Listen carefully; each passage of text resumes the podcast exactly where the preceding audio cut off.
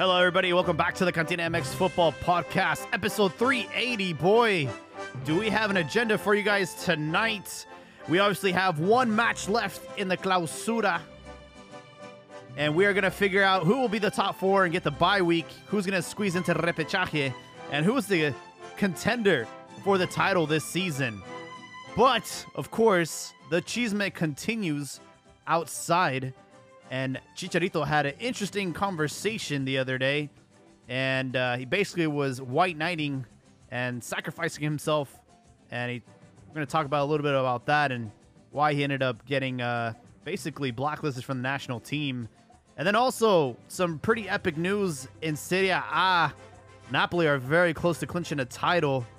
And Chucky Lozano is going to be part of a historic title run for them. I'll, I'll explain why it's so important.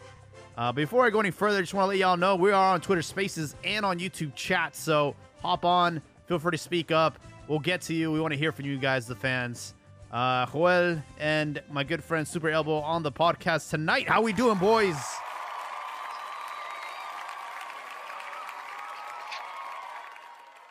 I guess Joel muted himself out or something. I'm doing well, man. How are how are you doing, Jaime? It's a good day to be a Chivas fan. Ay, ay, ay. It certainly is, man. They've uh, they've certainly had an entertaining season, man. So I'm looking forward to seeing how this this final weekend pans out. When was the last time they they were at that many points at 30 or over 30 was like oh if I I'm going off memory like 10 years maybe It's been a long time since I think the Bicentenario, right? So that was uh 2010. 2010. Holy smokes! So it's been over a decade since Chivas were had over 30 points in uh, regular season play. which which just says a lot of Yeah. where the club really stands here that I think And- fans keep keep forgetting that You know, somehow think about just- think about this, guys. I mean, they they they, they could win win. Uh, are they playing Saturday or Sunday? Saturday, right? uh, Yeah. yeah. Saturday. So they could win Saturday and finish in fourth with 34 points. That is correct. Uh, because Toluca has tw- no, actually, they have so Toluca's fourth right now. yeah. Toluca has 29 points. They're in fourth position. Chivas have 31. America has 31, and Monterrey has 37. So Monterrey has secured first place. Everybody else has not secured uh, a position yet. Um, Pachuca still has an opportunity to climb into the top four. They have 28 points as of today. So yeah, it's gonna go down to the final game. And what happened to the, all the games being played at the same time, man? I missed that. That was fucking bananas. same same man I don't know I don't know why they took that out Yeah, seems like a lot of match fixing, if you ask me. when you play Well, all the games at the same time, you can't do that. You know, you just you figure out what happens Mhm. aftermath. shit dude I will say Yeah, this about Chivas. difficult. you know, when Hierro took over and we got rid of Pelaez and we, we, we hired this coach that I had never heard of before, I was very skeptical about the project just because we didn't really bring any refuerzos. And it's like, how can you get any positive results out of these bums, these tomato cans, right? And like, you know, towards the beginning of the season, they start winning some games. They actually started clinching some of these matches that they had previously like messed up, like leg leg uh, matches. Like they couldn't just close the show, right? And little by little, I started to believe in this team, but still very skeptical. And like, I'm at the point where I'm like, damn, bro, this guy is just like proving us all wrong. Like he can get like a positive result with these guys. They are playing great soccer. Um, and it's the same team. It's majority of the same guys from last season and the season before. So like, what happened, right? Because they always talk about coaches that hey, like you need to know the medium, right? You need to know the Liga MX. You can't be an outsider and just come in and start winning because you're not familiar with the the playoff situation, the Liga situation, the language, the culture, the players. And this dude is just making everybody eat crow. So what's up with that? I don't Yeah, know. I I- think well- he, go ahead, Joel. Go ahead.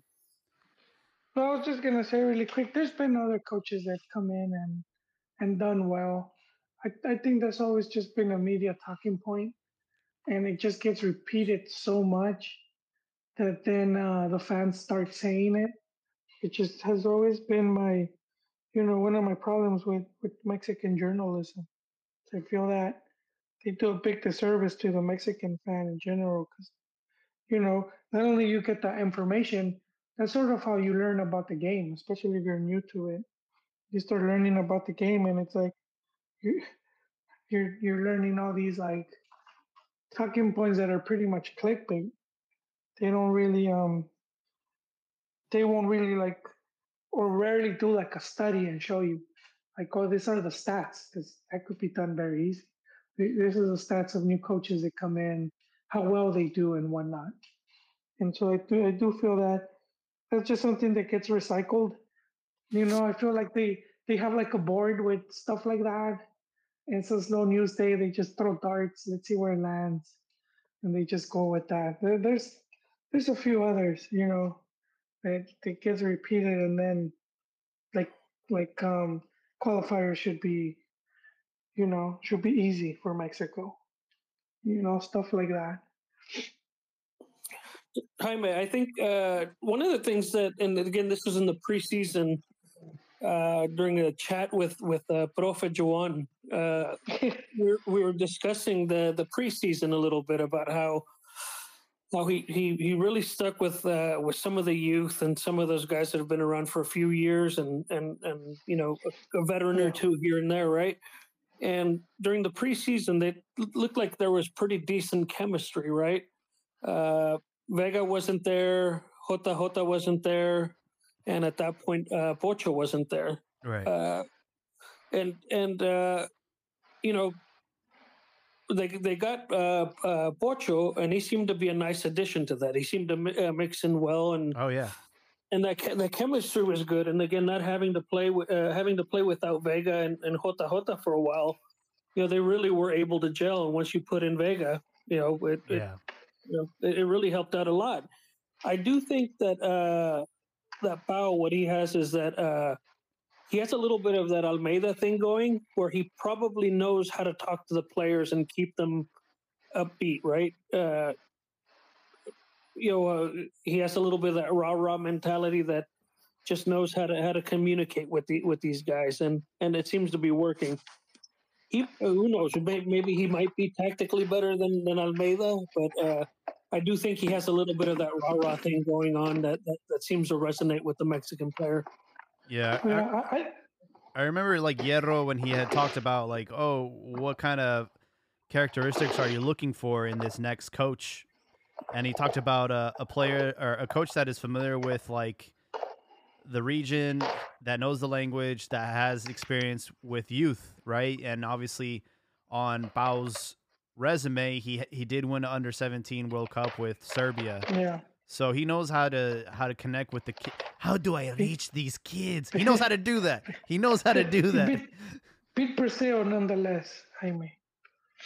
Beat Yeah. Perseo in the final. Yeah. That's a good way to put it. Yeah. And and uh, you know, I think another thing too is although we didn't get all the refuerzos that we desired, I think Pocho uh, brought life into this team, brought leadership into this Yeah. team. He owned it from day one. He put the armband on, and and he has been uh, a force to be reckoned with. I know a lot of fans criticize him because he like tends to disappear during certain matches. Um, but there are other times where I'm like, damn, bro, this guy is like really just keeping the team like in shape and and like having structure and and speaking out and all that. So uh, obviously when we got Vega back, we're we're kind of like at full force. Um, I can't imagine what an actual legitimate striker could do to this team. I think that would be the missing piece. Um, 'cause- but uh, Pau's made the adjustments and he's kind of been able to play with like a false nine, and it, and it's been working out so far. Well, see, this is the, think- the, the the part where I think that that that uh, Chivas could run into a little bit of a problem in the Liguilla is not having that nine. Yeah, But it definitely has worked out uh, worked out well, and uh, we've gotten contributions from multiple players on the goal scoring side, man, that's which true. is good. But yeah, uh, Yeah. Hopefully they can keep that up during Liguilla. Well, if you look, if we look at the at the table of the top four, top five, they're the ones um, with the lowest goals Right.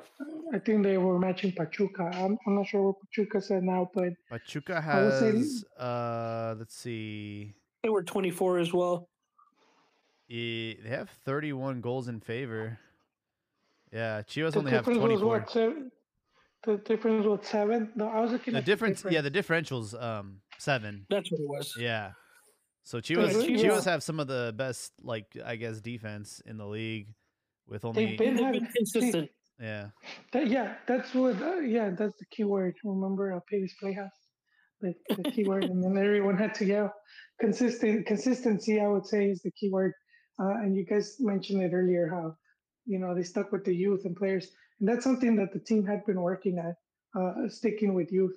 I mean, it might not seem like it, but a lot of youth have been getting playing time, uh, a lot of when was- opportunities. Excuse me. When was the last What? time we stuck, uh, uh, one of our coaches stuck with the youth? Was that uh, Weddle? Probably, and that's because that's what he worked with. Correct. Yeah, it's been difficult, yeah, because they would bring all these other players. I mean, all the coaches, and they would all, all want like, you know, bring their guys or, or guys that feel work with their system. But and and I'm I'm gonna keep I'm gonna keep hanging on Busa's nuts. That's one thing where he doesn't. I'm hang on them there till they fall. Um, well, he didn't get credit. He he played a lot of youth. Uh, I had the stats saved, but I don't have them right now. But he he mainly got criticized because he didn't use some of the fan favorites like Beltran, and there's some like some other guy. But he was regardless, he was still using a lot of players. The amount of playing time he was giving them, um, and I think not just him, but just the whole club in general to have stick with that, which was the goal for the club. You know, it wasn't him that said we're going to do this. This was part of the goal. The club set up by Peláez and some of the other people that are in there, um, when which was, of course, obvious because it's like we're having difficulties getting players, so we're just gonna have to form our own, you know, and it's it's not an easy task. It takes anywhere from three to four years to to form a, a pretty solid base. We're going off of Leo Beenhakker when he was talking about Ajax and how they did it with youth. Mm-hmm. He was talking about three to four years, like of just playing them, and you know, But you're not. I have you a I have a quick question, man. So like the the caretaker that had Chivas before, Dick Chain, like not unfamiliar with these players, right? He was head of like the youth development. So yeah, what what is it that like why you all of a sudden you bring someone that doesn't know the, the country, doesn't know the players, and he's been able to get these favorable results? Is it a matter of like just having a game plan, a structure, a style of play? Like what is setting this guy apart and like why do we always have to seek, you know, external like you know, uh like European we always seek like the Europeans or the Argentinians of the world. It's like what are they seeing that we don't see? Or what are they doing that we're not doing? It's, it's it's not that. It's the the the the the, the patience they give the uh, the the foreign coach, right? And then yeah, and and then it helped a lot that uh that Pau got off to a good start by beating uh Monterrey. Monterrey. hmm So the you know that sets I think to, to, that sets the tone. And had he hit Yeah. a bad streak, they they you know they probably would have been more patient with him. I, I Yeah. think Howard's probably on board with that. I am, I am, and the thing is, he didn't inherit a bad squad. That's the other thing where people make No. it seem like Chivas was trash.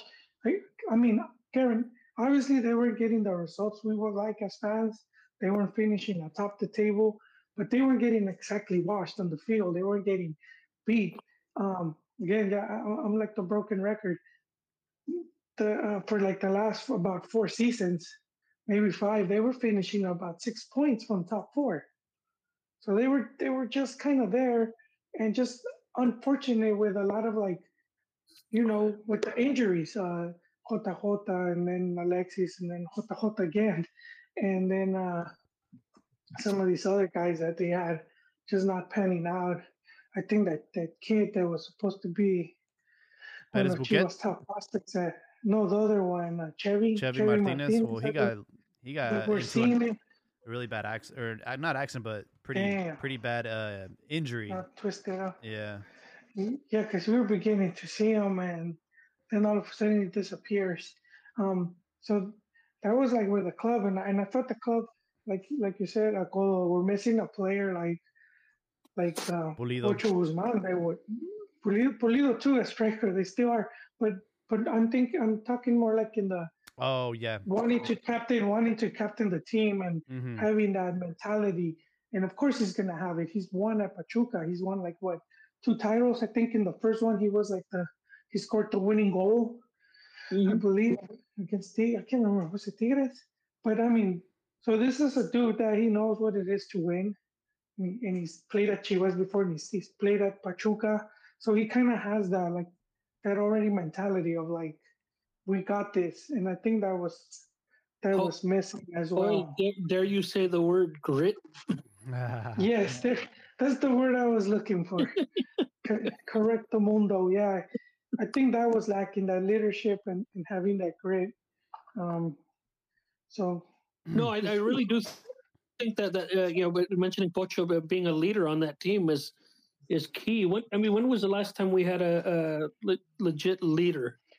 we Probably, didn't. Even uh, Pulido didn't want to be it. Yeah, Pulido wasn't the guy. Like I- for me, like Ramon Morales was like the last legitimate captain we had. Yeah, I agree. Yeah, I like Pulido because he he he would a lot of times in those big games he would like shine. Yeah. He would like you know stand out, but he had made some comments about like like oh the squad like sucks. They need to bring players. we he says we need it. He said something along the lines of like we need referentes or something like that. And I'm thinking, my guy, that's you. Yeah. You're that dude, man. You, you know, and I think that's the difference between like him and, and like Guzman, where where Guzman was like, fuck it. You know, like On Like my the, back. um, yeah, like Chapulín, dude, síganme los buenos, dude. Yeah, We exactly. got this. And this dude was like, well, I know I got this, but I don't know about you guys. You guys, you guys kind of suck, and you're bringing me down. And uh, that was kind of it, like go- going off of some of his comments. Uh, I, so I- I that- was at an Earthquakes game a couple weeks ago, and I sent you guys a picture of Pulido right there. oh, wor- really? yeah, yeah, I missed it, dude. I, I might see if you Uh, can send it again to me. yeah, Colo. yeah. I'll see if I if I'll see if I s- if I didn't delete it, but hmm uh, yeah, he, he got pulled halfway through the game because of an ejection, but Oh, I he see. cer- he certainly didn't look like he wanted to carry the team on his shoulders either. Oh, okay. Yeah, that's I mean, that was one Yeah, of the reasons a- why they brought in Peralta, right? Like, yeah. yeah.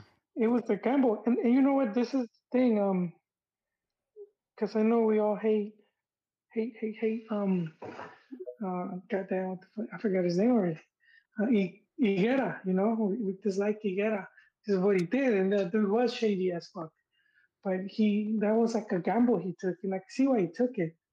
Um, but he took the gamble with Puli, and it paid off dude, because the amount of money they paid was insane. No one was gonna pay it. But Was even it like 18 million or something like that? yeah, like he, had to, he 17 paid Oli- something. he paid Olim- he had to pay both Olympiacos and Tigres, hmm and uh, so that's why it was double, dude. Like they all wanted a fee, and But- and It paid off because uh, Puli was was key in that uh, title win with Ti- uh, against Tigres. yes, sir, yes, he was, and uh, but this is the thing, and uh, people forget again. He had only played like 14 games in two years Yeah. in in Greece. Like he wasn't playing, and they hadn't even when the season started or season or it was starting, they didn't even register him for uh, Champions League. They left him off the roster. This is So true. this, this is a dude that was like they just saw him as backup, you know. And and so for for this dude to take like he took that gamble and it paid off. Yeah, a for massive sure. gamble. He's the And- Mexican Cristiano Ronaldo. He's worth every cent. Because I don't know. I mean, except in talent, probably in, in taking care of his body and stuff. Talent, shots, everything. Pulidio. Pulido. Yeah. Yeah, no, this. I like him. I wish you know. Th- This does go to show you what, what leadership on the field does uh, does do for a team too, man. But oh, wait, just really quick, because uh, since you're on it, that was the other thing why they got rid of him because he was just a bad influence, you know. And you wanted Who? someone, Pulido. I don't know if Like, he was a bad influence. I know that it was a. oh, dude, it came down to. car, All right, so this is what it came Brindis down to. It came down to uh, him and JJ Mack. It was. It came down to that. Yeah, but that was the thing that supposedly JJ Max said, I'm not returning because I think that guy was controlling the locker room. Yeah, And he's like, you know, he had to pick He him. had, like, he had to pick between. You the- know. the Mean Girl squad. Yeah. I know, but if you have like a player that team is losing or they can't even get their shit right, and this guy is like crashing his car, getting his cousin to take the blame, mhm. doing rap videos, you know, type of crazy shit, starting shit. And then you Wait, got like someone like Jake. Salcedo or Pulido? Sounds like Pulido, man. Salcedo. No, probably did the same, but no, I'm talking about Puli because he he did all that stuff. And then, but you have JJ Mack, who's like, he kind of has his goal set, and he's like, he wants to go to Euro national team, and like his mentality is more like focused. And, and I, if I had to choose, I would do the same. Well, No, it sucks. That, it sucks. It came to that, huh? Depends on perspective. You could say he has the same mentality as Michel Leaño, but Michel Leaño gets called a clown. no, but I mean, but but JJ Mack was a dude that would like, you know, he was diligent in his stuff like training, eating, and all that stuff. Because that's something that like the, a lot of the Max players don't get criticized on, where it's like, like they don't, like they won't care too much on their like form, like they'll eat whatever, dude. What the That's just what's wants to be pro is the thing. Yeah, he was very pro about it. I don't know who they were saying that had to eat the gansitos after after every training. Okay, That why would not, be me. man? That would be me too, dude.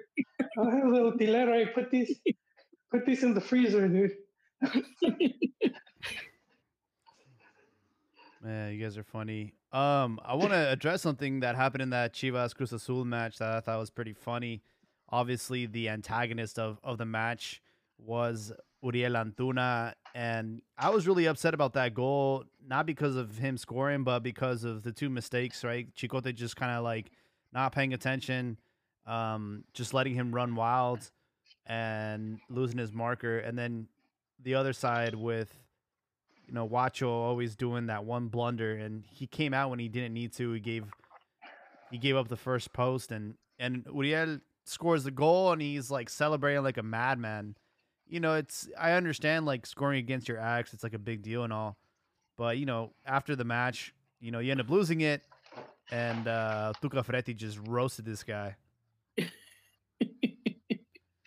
I loved it, man. I wish somebody would have broken his teeth because I hated that toothy bastard. Damn. feel like dangling a carrot in front of his mouth. But damn, man, no, uh, no, I'm glad Tuca roasted him, man. You, you celebrate when you know you're gonna win, man.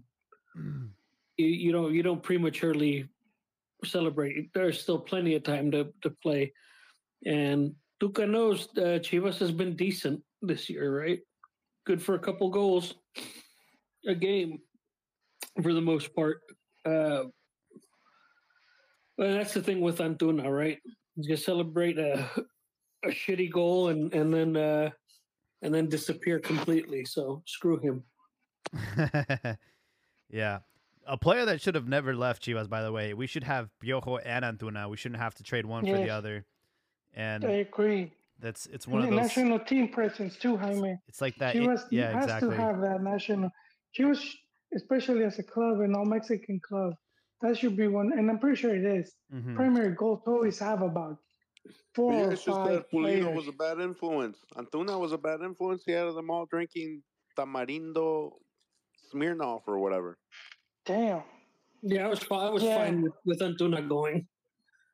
Well, I mean, if he was doing that, You then deal with both- that off the field shit, bro. You let these fuckers play, man. Whatever they do outside the field, like whatever, dude. It's like I don't know, like that whole like that the whole shit blew up in Peláez's face, man. I'm sure Pau was a lot more laid back than than Peláez and and No, this would mean Fierro. Fierro would. oh yeah, Fierro too, you know. Hierro, I mean. I, I, I, Man, yeah. honestly, I, I I think it, it's it's more of a. But Lai's probably thumping his chest publicly about it, the discipline, right? And uh, somebody like Hierro and and and Pau probably letting these guys know, look, just be professionals about the shit that you do. Don't be don't go acting like idiots. Have a drink, do whatever. And that's the difference, the- right? He he was at Madrid. This guy was at the club where they're under the most scrutiny at all given times.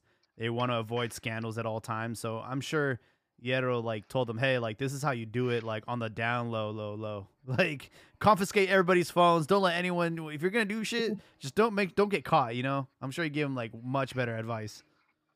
What's like uh, what's like going uh if you go out with some work friends and you go get drunk and act like an idiot, man, somebody's gonna tell on you and say that you're acting like an idiot, right? Yeah. So just comes down to you know what?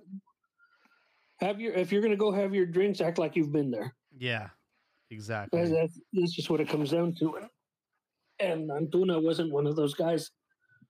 The goddamn jackass. yeah.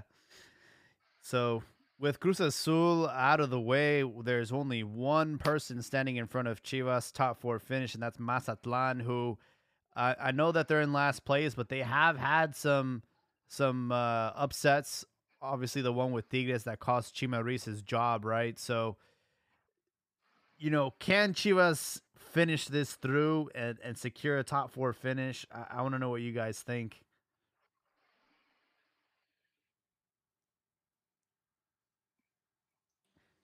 They can, but do you want them to? I kind of like the Yes. drama of repechaje, Bro. having. Why you want a week off? You got You want a week you off? got used to it, dude. You're like the battered wife. He loves me. Won't leave the guy. Yeah, you got used to. Uh, no, man, because because Chivas needs to set. They need to set a new normal. They should be finishing with the most points and all that. But I mean, it's little by little. I don't expect them every season, but you know, in the span of like ten torneos, if they manage to do it half of the time, then that's that's a massive improvement. Instead, well, what are we seeing now? We just talked about it earlier. Like fucking what, ten years, to, over ten years that they did this points. So it, it shouldn't be taking the club that long. It should be like every other season, maybe two, three seasons. Um, just, just you know, because of the other teams count as well, and as we know, they're they can just open the coin purse and and build really strong teams. Um, yeah. but yeah, no, What, what would you think that someone from Real Madrid would say? Like, Hierro, you close this shit out. Oh yeah, Right, for you sure. what? That's yeah, an, that's that's what he's looking for is a closeout, right? A- And you don't want to have the letdown against the bad teams, man, which is always a possibility. right. They've been right? they've been Mazatlan though. They're just the team that will. They got some pretty surprise wins though, man. There's, No, that's Yeah, what I'm saying. Azul. yeah, we- they just need to show some respect to that team. You want to finish in the top four. You want a, a uh, golisa against Mazatlan. At the same time, I understand like maybe resting players, not trying to, you know, maybe get a yellow card, red card, injury or whatever. But you finish through with Mazatlan. You f- you secure at least. I mean, they could potentially like let's say America like fucks up, they could finish in second place, bro. Like this is epic. Yeah, You that just would be- wanna finish in sixth. Isn't sixth place the one that has never won the title? Is that true? Damn, that would be an interesting. Yeah. I think it's stat. sixth place. Like the team that qualifies in sixth hasn't won. That's a very interesting fact, man. Yeah, no, I definitely want to see them close it out. And again, if, if they win, they're guaranteed that number three spot, right? And who the hell knows what happens with America? Right. Although, although all those all those teams, uh, I think it's uh, was it Toluca, America. I think they all have a, a winnable game. Let's see if I was looking at that correctly. So America plays Juarez, Toluca plays Necaxa, and Pachuca versus Querétaro. Right, so all of them have winnable games. hmm Yeah. It's another another reason for Chivas to close it out. Exactly. Yeah. Yeah, you set the tone. You get a you get a couple days, uh, like a week rest. You watch everybody else. lose their shit in a in a one off game and and you get to sit and enjoy and, and uh, study your opponents, I guess. And you know, Monterrey obviously they already secured first place, but everything else is kind of just up in the air right now, man. I, I honestly thought that the game winning against Cruz Azul would secure us a top four finish, but it wasn't the case. You still have Pachuca trying to squeeze in Toluca there, so yeah, it's gonna go down to to this last clausura match of the regular season. Um, I did want to talk about like what Chicharo, you know, said the uh, the other day. I guess he was being interviewed on Fox Deportes, and he kind of spoke up against like the situation, um, you know, why he was like barred from the Ma- Mexican national team. But he also said, "Oh yeah, I can't say like the person that should be in trouble with me." You know, it's like, dude, why would you say that? You know, like the speculation piece. Like you had to throw that in there. Who is it, Memo? no, it's Yon de Luisa. What what did he say? Uh, I haven't, I haven't seen the interview, so I don't know if I can play it. Uh, I'm trying to find it here.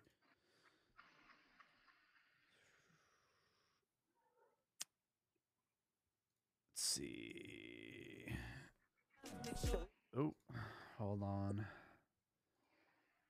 explicar algo que fue bien importante. Sí, sí, pero lo más importante aquí fue que sí lo reconocí, no, y sí lo reconocí, y a tiempo y todo. Aquí el problema es que hay algo en el cual que no voy a poder hablar y que no puedo hablar porque me llevo a alguien entre las patas y no lo voy a hacer, pero es que no, o sea, así tenía que pasar. Yo así, yo, yo así tomé la decisión de que así fuera. Yo me tuve, yo, yo asumí un rol de villano. Mira, para que la gente no ha entendido esto, hubieron cuatro años, ¿verdad? De proceso, imagínate que yo no estaba, ¿ok? Los primeros dos años de quién se habló más, bien, de, o sea, de, de quién se habló más en la manera más negativa. y estaba pasando por un divorcio, estaba pasando por todo, aquí no hacía ni gol, ya me querían retirar, que si tal, que tal, tal, tal, tal, tal, tal, tal, tal, tal, tal. Y después los dos otros años fue a la inversa. No te estoy poniendo esta cronología del tiempo para decirte que como que yo tenía razón, ni mucho menos. A lo que quiero llevar es, yo estos dos años, yo sabía que era un precio a pagar por el error, pero también por una decisión que yo tomé. Yeah, so he's kind of like leaving some details out, but yeah, I'm sure. it's I got them. I got the I got the tea, Jaime. Yeah, We already said it. Yeah, um, that dude broke the news. Know, it was like a year ago. Um, uh, Rafa Ramos. It was from when they snuck in those girls to the training camp, yeah. but they took it. They they had them on the same flight and on the same hotels, Oh, and and so so what what this guy says supposedly is that um because the guy remember um the national team guy that's in charge of like booking that stuff got fired. Right? He got like thrown So- under the bus, right, or whatever. or just fired well fired because um i mean i don't think he was thrown under the bus just being a dumbass because it's like you could listen to the player or you're gonna go listen to your the person that signs their checks. Yeah, Maybe he got he got starstruck or whatever, wanted to be Chicha's friend or something.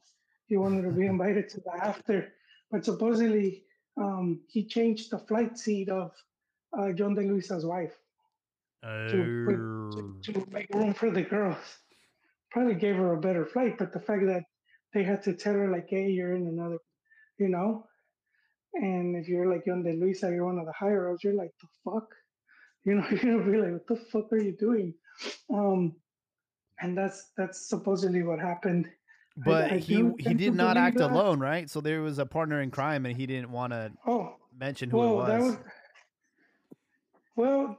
So from what this dude said, he said that um the other players went to the reason were like, you know what, that was fucked up, and you know they Oh. tried they they and the Chichero was like, nah, dude, this you're overreacting, and so I that see. that's what happened. And now they're talking about him returning, and well, who who just who who just uh, left the national team? Yeah, It was Luisa. Luisa. He, he Yeah. just stepped down. So it's like, all right, Cheech, your your thing's open again. they do I need don't him. know, but if you listen to the interview, he said that there was somebody else, but he didn't want to throw them under Yeah. the bus. So it's assuming that there's a player. Another player. somebody I think else it's coaching. Guardado. It's not. Yeah, it's not like the guy or something. There's another person of high ranking that's guilty as well, but Chichep, according to him, took the full blame. Yeah, we're probably just um doesn't want to, you know, going off of the the everyone else went to sort of to apologize, and that he was like, you know, that he No, he just felt he the- didn't know. A married player that he didn't throw under the bus, so he took the blame since he was already going through a divorce. Yeah. No, yeah, yeah, but I'm just saying why only Cheech got, you know, why only he got he got like banned from the national team. It could have been Layun or it could have been Guardado, but I don't know. I've heard I've heard like Guardado like kind of talk about like Chicharo and like I- Yes. I, don't think there's like good blood between them. If I'm being honest. Well, yeah, I, I know the interview you're talking about. I mean, he was talking about uh, the World Cup when uh, I think it was in which one was it? The Russia World Cup. So, um, but he he said how they want you know when the when the team wanted to boycott over image rights or something like that, hmm and uh, he said that Chicharo was kind of like Yeah, he has a you know he has a very it yeah different style of uh, being vocal about it than others, to say the Yeah. least. Yeah. I don't know, man. I think like 30, 40 years from now, I'm sure we'll get like what actually yeah, we will. happened.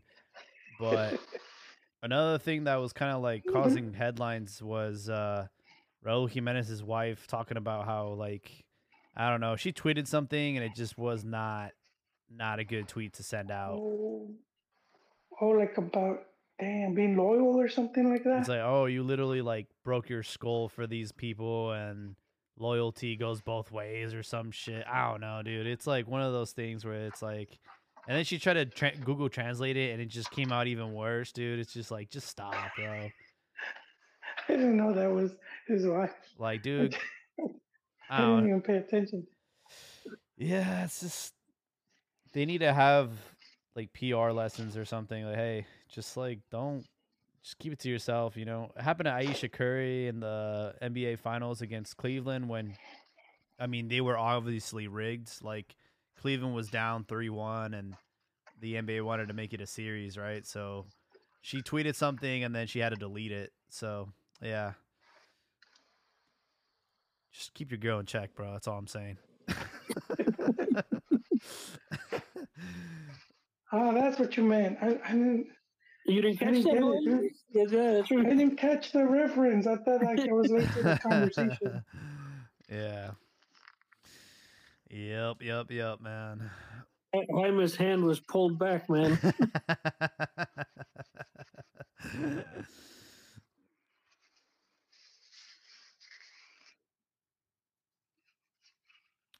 Uh, we did talk about the USA Mexico game the the the same day uh, it happened.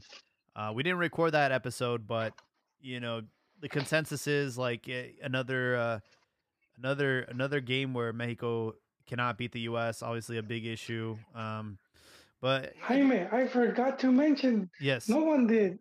There was a clear penalty at pretty much at the last minute, the last second. I don't even. I didn't see a replay for that, Joel. Go ahead, Oh, I Ricardo. did see it. I did Osiel see it. He, he with the knee. the black kid right? from Atlas. He got he got hit behind the knee, and they didn't call. It. Yeah. They didn't call it. Not even VAR. Oh. Not, not even VAR, dude. So That was a USA's anti-black and anti-Mexican.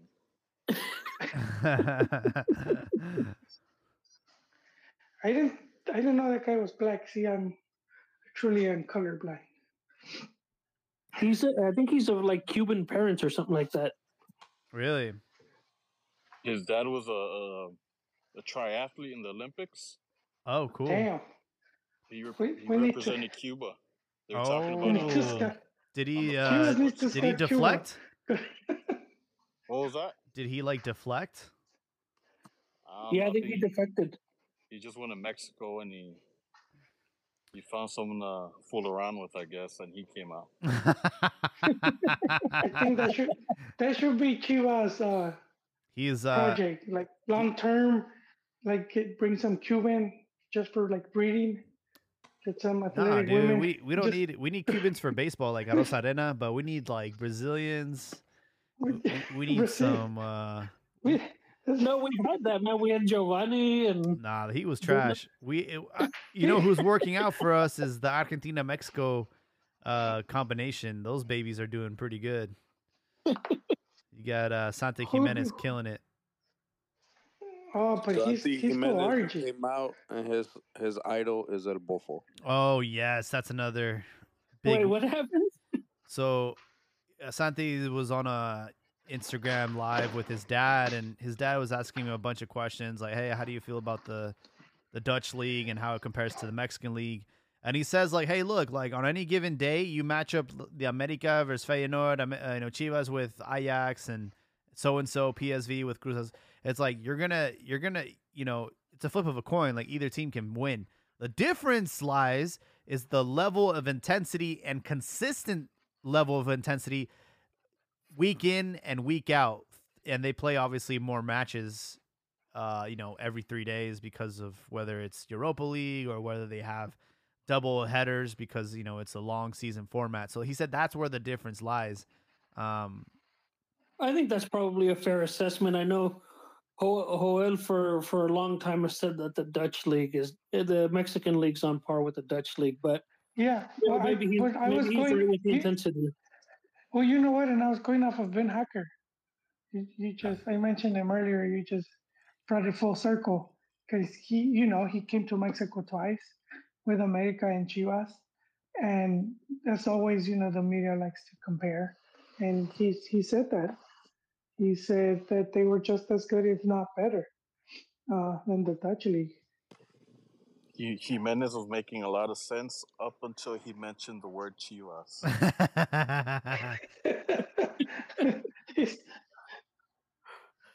Ricardo's here just for you, Joel. hey, but Gimenez, both his parents are Argentine. He's not Mexican. yeah, he I mean- wasn't even born in Mexico, right? Yeah. No, he was born in Argentina. He, uh, but he's been here since you know, been in Mexico since he was like, what, like three or four years old. He knew that he was never Yeah, going to have a realistic chance of playing for the Argentine national team so they're like you know what? You're Mexican. No, no, I think, I think growing up and from that age, and then his dad, like his whole career, and and you know what the country means for them. Le, boludo te vas a ponerte la verde porque ni te, ni te atreves la del uh, uh, albiceleste porque no lo vas a hacer well, they stay to live there, man. A lot of these guys. Not only do they stay there, they they bring in their extended family. in Mexico you mean Yeah, yeah. Yeah. You, you see it with a lot of these players that I've seen Uh, a familia, know, pe- uh, Familia P. Luche. Yeah, you're right. she was funny. She was the maid. Argentine. The Yeah, she- maid was Argentine. Yeah. She had the huge schnoz. There was like Oh, uh, a wasn't it like an episode where like she had told her parents that she got married and then they had, he had to pretend to be like the husband. I don't know. One of those episodes. I need to see that, dude. Yeah. No, but but that happens a lot, and you know, it just goes to show Hey. like a lot, of, a lot of these dudes do have a. If you can't beat them, fuck them. Procreate. But no, let's get back to this. So he actually said Bofo was his hero. Yeah. Yep, his idol. Get out of here with that, man. That's funny as hell. Hey, even both of them believe it, but he said it. Probably had a gun pointed to his head or something. hey, but you any know who got a lot of heat? It was uh, Tito Villa, like a few years ago. He said that Santi Gimenez had the talent to be like Cruz Azul's goleador, and future striker in Mexico, Ah, yes. and everyone yes. called him a bullshitter. Just he's saying it because it's he's like the Godfather and stuff like that. Oh. He's- So far, it's pr- he's being proven right. Yeah, I mean, think about it, bro. Like hijo de papi, right? You didn't have to go through the same struggles as the some of the Oh, players, sometimes more, mi Jaime. and you know, it- Sometimes more. he's been Look at able. Vasco, dude. Yeah, Said his, none of his three kids were able to make it. I know. I'm sorry. Go on. Go on. Keep. No, I'm keep- you you know, I'm just saying, you know, it's double-edged sword. You know, No. it's it's tough to come up It- through the ranks when you're, you know, equal to papi, and everyone's talking shit about you. Yeah. No, you know what? I, I think it does open doors. Obviously, you will get opportunities, and it does open doors. So there is that. But you still have to prove yourself. You still have to win a spot. No Well, one's and- gonna have you in the top team of you're shit just because you're related to so and so. Because related like that, there's hundreds of kids. Well, if, if- again, if and if your dad had a good career, you got to live up to that too, right? Oh There's yeah, that. yeah, Who was yeah. it? Because the Hugo Peláez kid, Yeah, Yeah, Hugo Sanchez, his kid and his nephew, Peláez kid, he's a he's like a scout. He works with him. He he didn't really, you know, he didn't really make a career playing. There's a lot of players, uh, not a lot of players, a lot of kids like that. They were, you know, Benjamin Galindo's daughters. kid. You know? Who? uh, Benjamin Galindo's kid. There's another one. Oh, that's right, that's right. And and Chivas didn't hold on to him. No, Uh, No, he got I he think the got only lucky ones that. that have lived up to the hype is los Maldinis. Side of the Maldinis.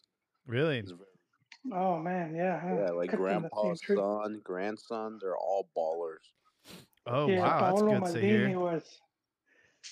Hey, I like watching that guy play. And, and you know what fucking sucks? Because they would have taken 206, and he's like, nah, man, I'm retired.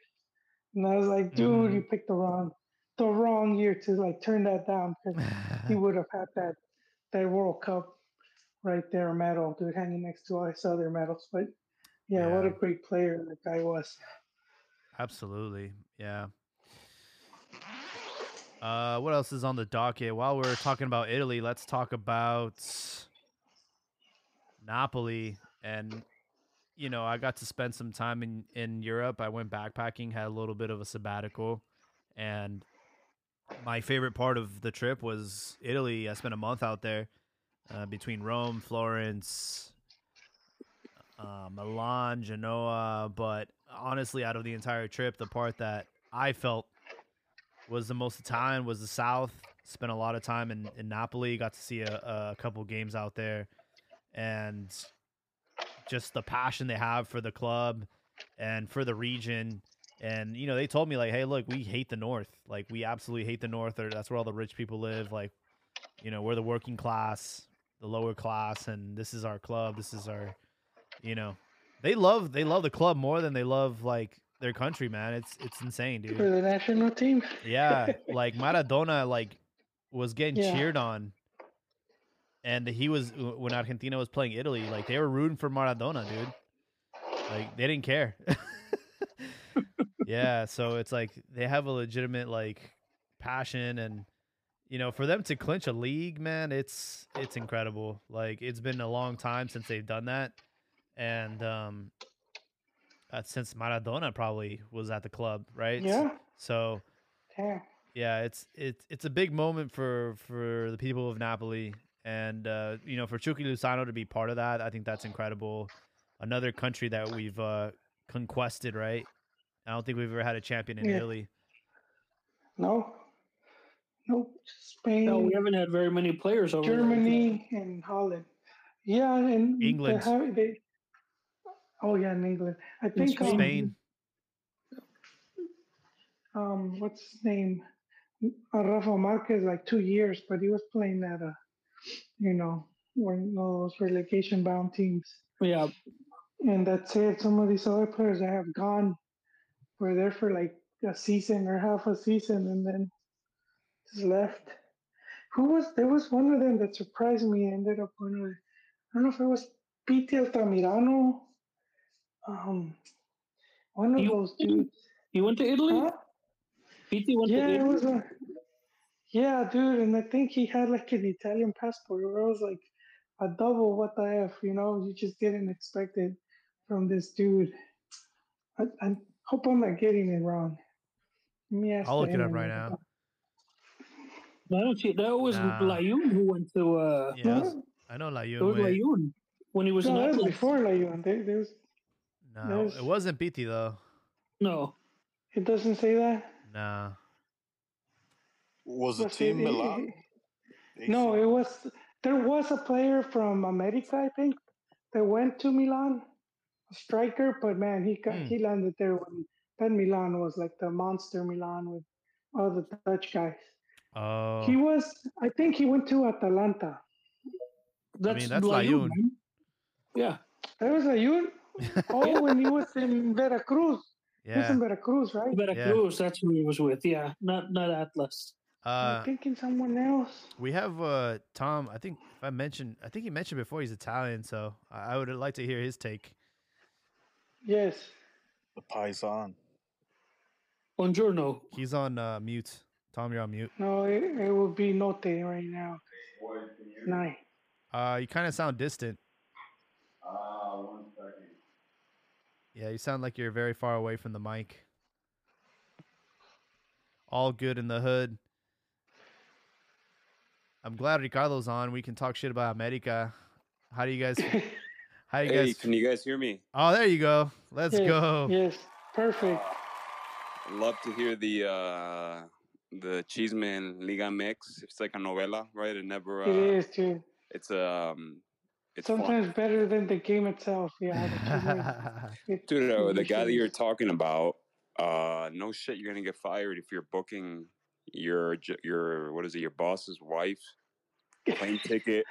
Yeah. you're, you're putting her on a Spirit airline ticket, and then now you're now you're wondering what happened to your job, right? But but I think uh, Jaime was mentioned. That's cool that you got a chance to um to uh, go to Italy and experience it because uh, in many ways, uh, I think that the Italian league, uh, different styles of play from Liga MX, but in many ways, the culturally, it's there's some resemblances to Liga MX. Uh, I think you're mentioning like the southern part of uh, Italy often is like uh, viewed like blue collar, poor Mhm. right? And then uh, you look at Liga MX, uh, kind of, you know, you get the same thing. The further south you go, the people kind of had the same mentality. yes. For um, Darker skin and all that, and that's darker skin, you know, maybe you got some, arguably against Italians, you know, you can say that like some there's some African heritage there from uh, people that come over. It depends what you ask, but uh, yeah, for Chucky Lus- Lozano to be part of the uh, the Napoli team, I think it's a big deal. I think it's a big deal not only for Napoli uh, to have won, right? I think Maradona was the last time or one of the last times that they were on top like that. Uh, and for Chucky, I think it's good to be exposed to to be around players like that. And if you talk about like Mexico, I think that oftentimes you look at the, you know, we make a big deal about losing to the U.S. because arguably it is a big deal. But if it, it's a numbers game, right? If you just have more players playing in these leagues, exposed to different play styles, different other high caliber players, um, your chances are better. So, all in all, I think it's a it's a good thing. Um, also, the the the uh, like the uh, we talk about the the puto chant in Mexico, right? yeah. There's a there's a lot of creative chants in Italy. I'll just say, I'll just say that and uh, it's it's interesting that you know we make a big deal about it. But I think it's a good it's a good thing. I'm I'm glad you got to experience it. My Yeah. dad was a a, a Roma fan. Uh, Oh, okay. so that's kind of like middle middle of the road. You know, if I had to liken it to Liga Mexi, maybe like uh I don't know, like uh, Monter- one of the Monterrey teams, maybe kind of like um, correct me if I'm wrong. Monterrey's kind of middle of the road team, right? Historically, I don't know what their what their uh, Historically, yes. Currently, no. uh, yeah, so kind of like that. But um, all in all, you know, I think it's good. Good to see Chucky uh, be uh, be part of that. I think it'll help for the for the for the better, hopefully. Yeah, we'll see. You you know where the novella takes Chucky after this title, because I know that you know these he has been criticized in the past, and he was Napoli's most expensive player. So I could see them trying to kind of offload him in the in the summertime, and he does have a very good agent. So we'll see what happens. That's why uh, one more thing uh, with Cocca, um, Diego Cocca. Correct me if I'm wrong. His style is um, with Atlas. He's more park the bus kind of junior, right? Park the bus uh, light. Yeah. I don't know if he's been able to. I haven't watched the games uh, during his tenure with Mexico so far. So you guys can educate me. Has he been able to implement any of those tactics or no? I No. honestly think Co- Cocca's for Cocca. It's a little too early to tell. I didn't think Yeah. uh, you know with with the with the local based players that he that he used. Uh, I thought the second half against the U.S. wasn't bad, aside from giving up that that counter goal. But uh, I think it's a little too early to tell whether whether you know Yeah. Well, It's only been what four games, but he hasn't have like he hasn't had the team long enough to No. to really implement something. And, and it's funny because he's only had the team for that long, and they're already firing him. You know. That's that's the thing. The interesting thing, if if the only reason I bring it up is uh, I don't know if this Cocca guy is influenced by like the Italian style, but like the the catenaccio, right? Like the the the like the tactical chain, boring, park the bus, uh, wait for your opportunity to strike. That kind of lulls you to sleep a little bit. If he wanted to do that with Mexico, I don't know if the fans or people like that are used to uh, watching a certain style of play would be a would be okay with that. Would be patient enough to uh, to endure that. And to be honest, to implement a style like that, you have to really commit to that. It takes years of committing to. Because one thing, as uh, you know, looking at Mex- Mexico from like outside in, outside in once in a while, is I think one of the inconsistencies or one of the consistencies with Mexico is the inconsistency, if that makes sense. Like there's always a new person and there's always a new style. Like, why not hire from within? What's his name? Uh, Almeyda. Uh, he's kind of a meme coach, right? He's like a meme coach. But one of the things, whether he meant it or legitimately or not, he would always like do that cheesy thing and say that like the Mexicans' biggest problem is not believing in themselves. So I would like to see uh, Mexico hire a Mexican, right? Somebody that knows the Mexican players, hire knows the Mexican game, whatever style they implement. Like it would be nice for them to stick to it, you know, and not change and sway back and forth because it that does have an effect. Well, it's one of the that's a, that's what the thing that, that that's come up in the podcast before they hired Cocca was that uh, the Mexican national team needs an identity, and that's something that they haven't had in a long time Right. because of all that change and and you know let's try the foreign coach, let's try this, let's try the other, and and it just doesn't work out. I personally wanted Nacho Ambriz over at Toluca to take over the team. Yeah. You know, he has some some experience out in Europe, whether it was an assistant or second division. He's won everything in Mexico. He was on the national team, and uh, you know you don't have to worry about you don't have to worry about him. Uh, you know, uh, getting a little a little gun shy against his country, right? Because he's he's coaching his country. Yeah, that would be that would be nice to see, but um, I don't know if Mexico has like a soccer, like a, a brand, if you will. If their their thing is that they try to portray this uh, image of like, oh, we hire the the the like the foreigner because they're like they're the masters of soccer or they're mas- they're masterminds of this, this, and that. But uh, in actuality, might not be the right move. I think there's a, a bit of an obsession with with the Argentine coach. Yeah. Yeah, And they're, they're flavor of the month, man. Yeah, There's a obsession with Argentinos and everything from the chants to how fans should behave to players to coaches in the league to coaches in the national team, everything. Coaches that win chocolate cups. Where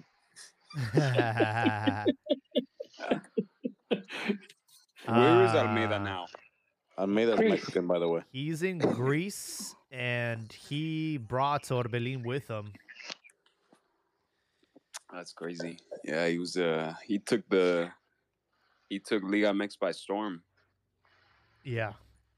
That guy. Did he? No, no, he had like one good season where the team won the There was definitely some luck, right? and then, well, they gave him a really good team. The team, uh, you know, they brought in a bunch of players that were league champions with Pachuca and and León. Well, No, Will I'm hates on Almeyda, but praises Busa. I will not understand. I'm. I'm not hating on him. If, Hate, No, hate, because if we look- no, not hating. I Never just has think anything to say positive Almeyda. He won like what I- I- five I- finals. no. I actually wrote. games?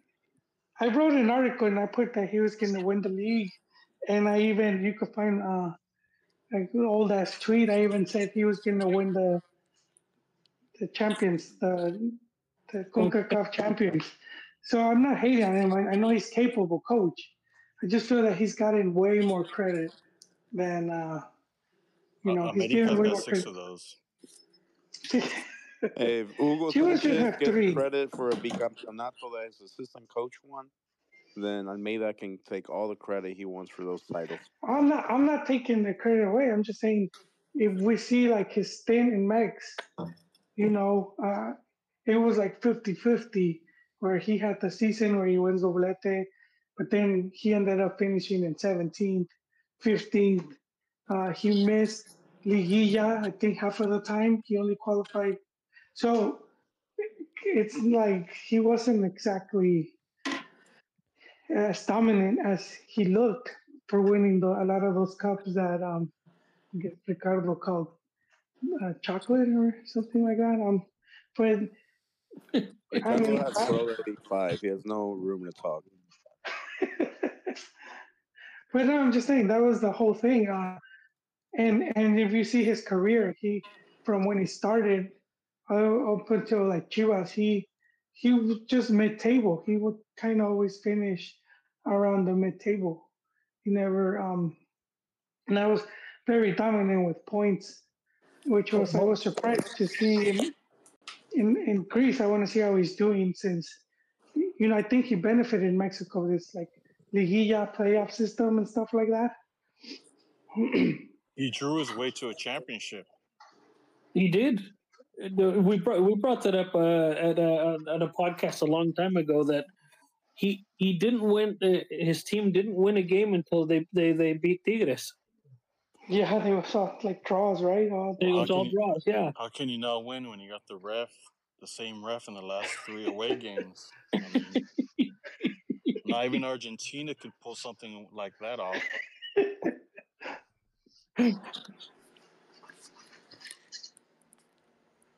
That is uh, interesting, though. How uh, how uh, the Argentines have been. Uh, they've been they've been pretty pretty popular not only in um, Liga MX, but even I think in in uh, MLS or yeah here locally. You're starting to see them pop up everywhere. So I don't know. It's the outcome of winning a World Cup, right? It's like uh you got to get your yourself an Argentine coach. Maybe you'll win something. And that's why I didn't want him to win. All that post World Cup propaganda. You, you saw even Mexico fed into it. Look, they knew Tata through that game against Argentina. And then they go straight to another Argent, Argentine guy. But Argentinos, man, they're good salespeople. Like Brazilians, you know, they're known for their raw talent, but you can get them cheap. But Argentinos, they sell themselves for high value and haven't proven anything. It's just good uh, cons, man. It's a pyramid scheme. What, what, what would you say about the Mexicans then? I would say the Mexicans have like some inferiority complex to those Argentinos or something. That's what I would yeah, say. that's that's that is true. I, I, would agree with that. We have uh, Ron joining us from the East Coast. Thanks for stopping by, man. What's on your mind? Uh, Nothing. Just uh, I'm thinking that uh, Ame may be able to pull it off. Pull off what exactly? You know, I think uh, you know, get get uh, you know win win the title. I mean, I, I was skeptical at the beginning of the season. Oh, you're you know. talking about Ame. You're, you're, What's that? you're gonna jinx him. You're jinxing me. Go ahead. go, go on. No, no, I just logged into what were you Carlos guys Javier talking won the about, title. about Argentina. Um, What happened? No, I just lo- I was just logging in. Uh, so you guys were talking about Argentina right now. No, Ron, I, what, whatever, whatever you want, man. I, Yeah. uh, I, but I too believe that America can beat Juarez this this weekend. Tell us how you're gonna beat Puebla by 11 goals, only to lose to Toluca. y- if I was Liga MX right now, I would make, I would do everything in my power to make sure it's a Chivas America final. Hmm. Well, they Rig always do that for Chivas. They, they got the most red cards Wait, out but- of anyone in the league. But if it's scripted, then why would you even watch if you already know it's gonna be scripted? it's good. No, I'm just TV saying, like, uh, uh, regardless of the outcome, they want a Chivas America matchup at one point in, in Liguilla. We were very close to it when scripted. we were very close to it when you know Chivas fucked up against Puebla, right? Puebla ended up play, playing against America, but it should have been us. So I, I think that they're gonna do it. They're gonna try and figure It's, it out. uh, It's like the Yeah, dude. ratings, right? Like in baseball, whenever it's Yeah. Yankees, Red Sox, that Yeah. viewership goes up crazy. Similar to uh, how they they made sure Argentina was gonna make the World Cup final against France. I mean that was a That's bu- true. that was pretty pretty good scripting. Random, uh, Yeah, I have a that- that was random, uh, yeah, random thing. I just remembered that. I don't know if you guys talked about it. Did you guys catch that? Uh, there was like a clip on Twitter about like some rowdy fans. I think it might have been Tijuana Leon. There was like a bet. Oh yeah. There was and a- there was Yeah, yeah. like some dude getting kicked in the in the head. the face, whatever. Like it got it got nasty. But someone brought up a I don't know if it's a good point or just another point. Like this shit happens like every weekend in England and other uh you know other Damn. other, other leagues, and uh it's not popularized. But do you think it's overblown or do you think it's legit? It's worse in Mexico. I know what was that one? There was two two teams that fought literally Yeah. fought to the death. Querétaro like, Atlas. last year, right? Yeah. Yeah, they so Querétaro Atlas, but I think that, that was an ongoing had beef. um yeah. So no, At- and I think it was connected to to to Cartel cartels. Yeah. Yeah. So what happened was Atlas had hosted Querétaro a while back, and they jumped some of Querétaro fans. So they've been biding their time, waiting for the opportunity to to get them on their turf, and that's what happened. Well, so it was like a What? it was like a revenge type of thing. No, but also Jaime, remember there had been earlier reports that people that, that died, and then it all Yeah, got scrubbed from the media. cover that even up. the me, even the media had to backtrack and be like, "Oh I no, mean, not not." We saw some of those clips that went, and they, I mean, they looked like they were like legit dead. So I mean, they try to cover it up and make it look not as bad. Um, as far as like the incident happening, getting kicked in the head, and like Liga MX has been under a lot of scrutiny. Mexico's been under a lot of scrutiny. Obviously, like the puto chant doesn't help. So like they're trying to clean up their act. They're trying to show that this is a family friendly event, right? Because they're they're going into this World Cup as a as a joint host, right? So they have to be like PG and and friendly, and then also the League's Cup, right, coming up in the summertime. So like they're trying to like make sure that they uphold a certain image that Mexico isn't as bad as as you think it is, and this is going totally against that agenda, right? I, I, I think they should own was- like you should just own yeah, own who you are as a country. You should Yes. not. You can't do because not- Bud Light won't pay you anymore, and Allstate won't pay you cares, dude? anymore, and We'll- and we'll and all find these other- sponsorships We'll find others. Like Dude, remember the It's like Well, uh, you people forget like there's like in Mexico you got Carlos Slim, you got Coca Cola, you got Cemento, whatever. There's enough sponsors out there. I think it's just Mexico has fallen into this trap of the we need the U.S. more than they need us. Or I mean, I get it. Like you're trying to clean up your image and, but own it. Just be who you are. Like yeah, you know, yes, we're fuck ups, but I mean, this is our product. You know you know we Yeah. don't uh you know it's it just but the it is sad to see the players you know I mean, or fans doing that shit but i mean it does happen i guess in other leagues but it's like Mexico's the bastard child of uh CONCACAF, right? You know, so I mean, I, There's, there's always been fights. At the, there's always been fights. The thing about it is the only difference is that 20 years ago you didn't have social media, yeah, but but the, diff- the difference was that the the the violence that you would see in Mexico was basically usually as a, a, a result of just intoxication, right? It wasn't it wasn't organized, and that was always the difference between like you know the violence that you would see like in Argentina or Brazil or Uruguay that you had the the, the, the, the ultras, you know. Um, wait, really, really quick. Mexico's not the bastard child uh, of CONCACAF. CONCACAF is the bastard child of Mexico. Mexico's like the absentee dad that left. And then CONCACAF ended up with like, like you know, hold of the state or whatever. And now, now that depends on the son for. And Mexico does have sponsors, but you gotta remember, everyone bends over to the U.S. The UEFA president came out today and said that they're looking at the Ah, yeah. possibility of playing a Champions League final in the U.S. But, Well, dude, I'm pretty sure. it's- the th- the thing though is I, I don't know I don't think that it's so much bending towards the like bending the knee towards the U.S. and No. trying to basically you know wussify yourself into you know like stop the puto can and stuff like that. I think that just is just with social media. That's just across the board, you know, in the U.S. and Europe. You know, you're starting to see that even in in, in, in, in other markets you know, like in Asia and stuff like that, where where that whole not to get political and stuff like that, but that whole woke, you know, you know, social, you know, stuff is is is, is, is, is taking force, you know, taking place, and and and, and unfortunately, I think Mexico is just reacting to it. You know, just the Mexico in general, but the league uh, more precise. So what you're I, saying I, is, I mean, I was, I mean, personally, I thought I was, I mean, I was hoping that the thing would just, you know, blow over. It's like, oh, you know? Ron, do you do you think uh, do you think Mexico scrutinized more for the violence because in Latin America because no llegamos en barcos? May- uh, maybe, maybe, maybe. what I'm But- hearing, what I'm hearing from Ron is that it's only a matter of time until La Reimers takes over the national team.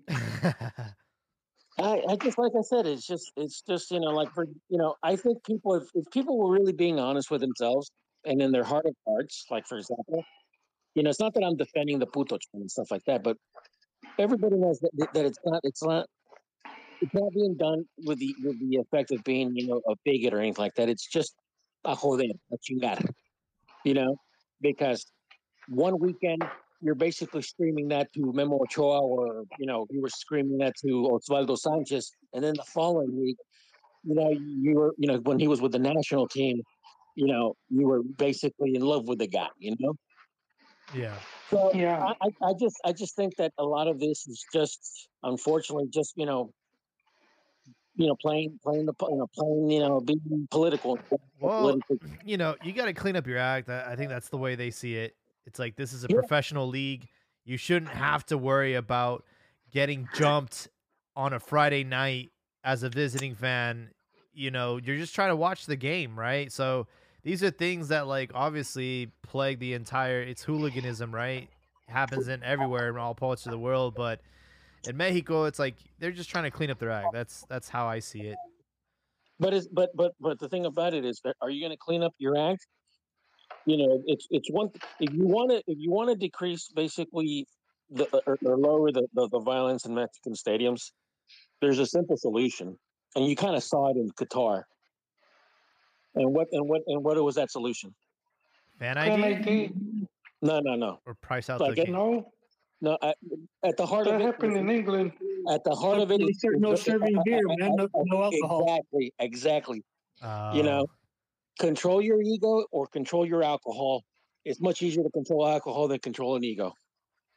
But i don't think the sponsors are going to uh, let that fly in mexico you know? No, but the fan ID also plays into a role. He's like you can look up like hooligans England, and some guys in the Chelsea Newcastle thing got fight in this, outside a pub, and they all got banned from stadiums for the next three years because they're all registered under fan ID. Yeah. Over eleven thousand hooligans got their passports confiscated, so they couldn't go to Qatar. because they were registered Yeah. with Fan ID. So I mean, Fan ID those go a long way as well. Yeah. Yeah. I just personally, eh, I'm just against the whole fan ID thing, just on principle alone.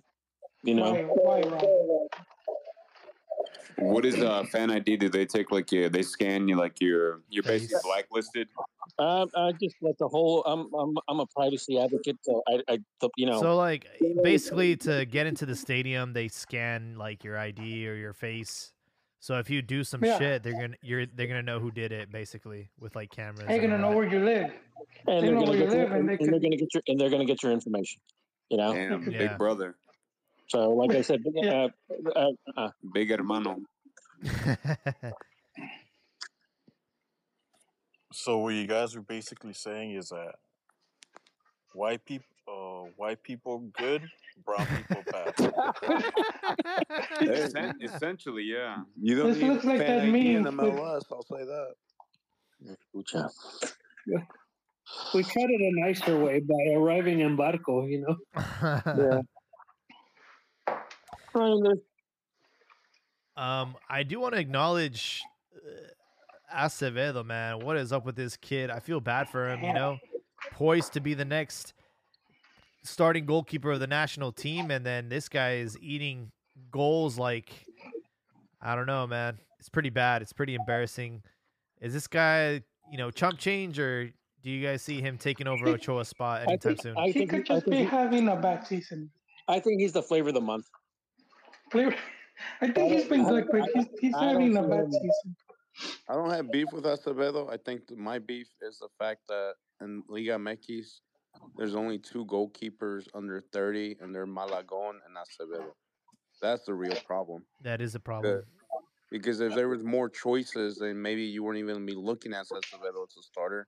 He should be a bum because you have more choices. But the fact that we're going to go into a 2026 World Cup where Mexico's a host, and let's say Ochoa doesn't play, your starting goalkeeper is going to be, you know, almost 30 with no like actual international experience or World Cup experience. That's true. but that's the fault of the league and the federation because you know one of the things that you know at least in, like in the in the late 90s or ni- ni- late 90s early 2000s and stuff like that mexico didn't have a you know a goalkeeping problem. I mean they had you know really good goalkeepers Adolfo Rios that you know you know Oh, he's my favorite. yeah corona you know all those you know you had a really uh, uh, uh, uh, the guy from Atlas also had a couple good years you know what's his name Cabuto and stuff like that. So but i mean part of that is because i mean i hate to i hate to bring this up and i always bring it up but it's because it's for me it's so obvious those guys were able to play in, in libertadores and they hit Ah, here we fucking go again. i'm just saying i'm just saying i mean you It's wanna see- a love letter. Well, no, I mean, You wanna see- Mexican you wanna know goalkeepers why? right now. what's But that? we're talking about under 30. I mean, you got Talavera, you got Corona, you got Cota. I mean, there's Mexican goalkeepers. There's just not any under 30. I know, I get it, I get it. But the thing about it is, you know, back, you know, a couple years back, you know, a decade ago, you know, we were, we, you know, you were able to see players, you know, play in the league and also international, and you would see who would step up. You know, so I right now, I, you know, it's, it's just, I don't, I don't see, I really don't see past. uh um, what's his name? You know, I, I think I, I think what's his name? Uh, Acevedo. I mean, I think he's good, but I go back. He hasn't really been tested. And how He's, you test he's William Yarbrough with long dark hair, man. Damn. You know? I I see Acevedo play. He like throws himself for the picture on every dive. Anything he could simply stop, he just throws himself for the picture. I Yeah. just think it's the hair flowing in midair and Campos. everything. That's a that's a nine million dollar player though. Yeah. Hey, when he comes to Chivas, because we're gonna simp out and get him, you'll hear the narrative change.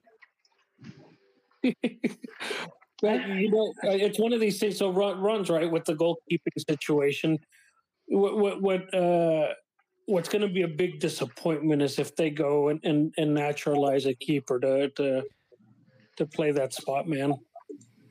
That's going to be really disappointing, especially with the the type of history that, that Mexico has with goalkeepers. Naturalized Volpe. If he can stop goals And he score. scores more goals. He scores more goals than Lainez. You get two out of one. Uh, I, I felt that one coming already. On my we all saw the memes. I think Lainez, Piojo Alvarado, and there's one more player have the same amount of goals as oh este el de el de Tigres, ¿cómo se llama? Córdova. They have two goals combined, all all three players, and Volpe has two goals this season. Damn, bro. Sorry, sorry. I'm Are playing you okay solitaire. with- I'm, Damn, playing we take the seed out of the avocado, man. Sheesh. I'm playing. Shit, I was playing solitaire right now. Sorry. Yeah, that's all I had on the docket tonight. I don't know if you guys have any anything yeah you guys had uh you wanted to address on this podcast. I just want oh, to do say, you want? uh, when you guys were talking about Chucky Lozano, I realized that Chucky Lozano's a Petro Frio after the Napoli exit in Champions League. Oh, Because after the game, they asked him, you know, how he felt, and he said that, you know, it's it's soccer, it's part of the game. You win some, you lose some. Just got to go out and try to win the next game. And I was like, what the hell, man? Like for Napoli fans, if they heard that, I feel they'd be like pissed. That's And what then the they. Yeah, that's why they want him out. Because Then that, the other guy- comment. uh, kind of uh, whatever his name is. Man, he went online and said, "Watching those tears in your eyes broke my heart. I promise I'll come back and try to bring joy to you once again." I'm like, that's a real guy who feels his shirt, who wants to win for the fans. And then I was like, you know, Chucky, man, you're a Petro Frio. No wonder you're not doing anything with Mexico. Like, you're just here collecting the check. oh And my then that's why when you came to Mexico after the game, he's like, the fans should cheer for us and support us. The fans don't got to cheer for you for shit, man. You got to earn that. Mm, I'm not about to go and slander Chucky Lozano, bro. not right now. You don't Nah, want to jinx man, it. Nah, He's a I'm not on the So hate. close. I'm not on the hate. I love it. I love the representation, but you can tell why he's not that next level because he's a little Petro Frio, bro. Aw, he's a little man. messy. He's our, he's probably our best player. Who's our best player he right now? He could be a lot better. He could be a lot better. There's always room for improvement. Oh, I want to see, um, Jaime, if you could play the Vasco, the clip of Vasco Aguirre talking about players. Uh, let me see here.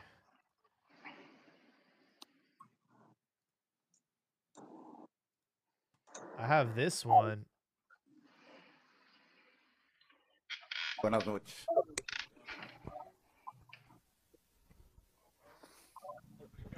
No. A ver, alguna dama antes de un caballero que quiera preguntar.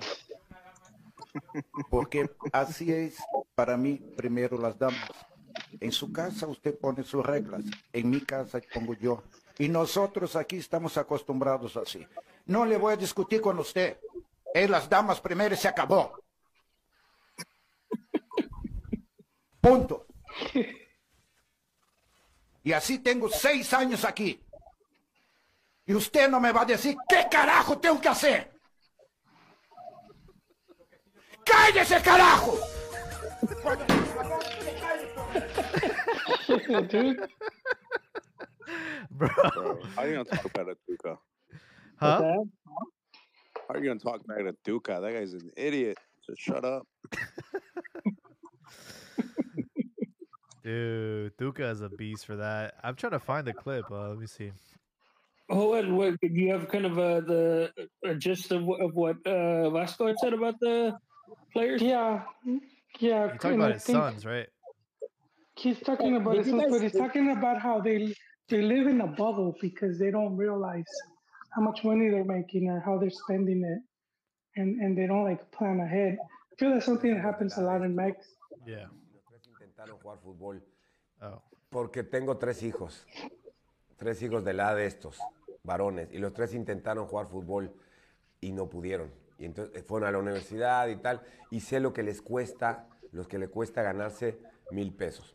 Y aquí de repente un jugador eh, gana por un partido o unas botas adidas dos mil euros al mes y les parece poco. Entonces yo digo, hijo mío, pues son los privilegiados, privilegiados porque afuera la realidad no es esta, ¿eh? esta es una burbuja, una burbuja y no puedes traer un reloj de 8 mil euros o 18 mil euros, que los hay en mi equipo, como en todo el equipo, y en tu pueblo, en tu ciudad, en tu país, vives de, de alquiler. Tu madre vive alquiler o, o- o se transporta en taxi o en Uber o en lo que sea. Eso no está bien. Entiendo que son jóvenes, entiendo que la moda y yo qué sé. Pero sí, mi consejo siempre es eso. Como tengo hijos que los aconsejo, les digo que vayan ac- acumulando para el- un futuro, pues lo mismo con estos, que es dinero fácil, entre comillas, que ingresa en grandes cantidades. Vasco, dropping some knowledge, man. Yeah, I, I think that's something that happens in um in the league very often. We see it a lot.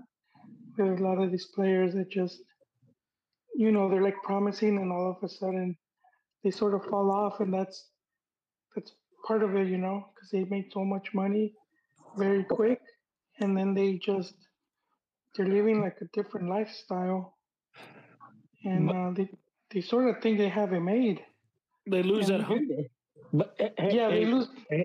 Joel, Yes. it's funny. It's funny the reaction, the reaction from that video, and how the press and how the press, you know, reacting. At least the press of Mexico reacting to to to Javier Aguirre saying that. But just just a couple of years back, Yoko said the same thing.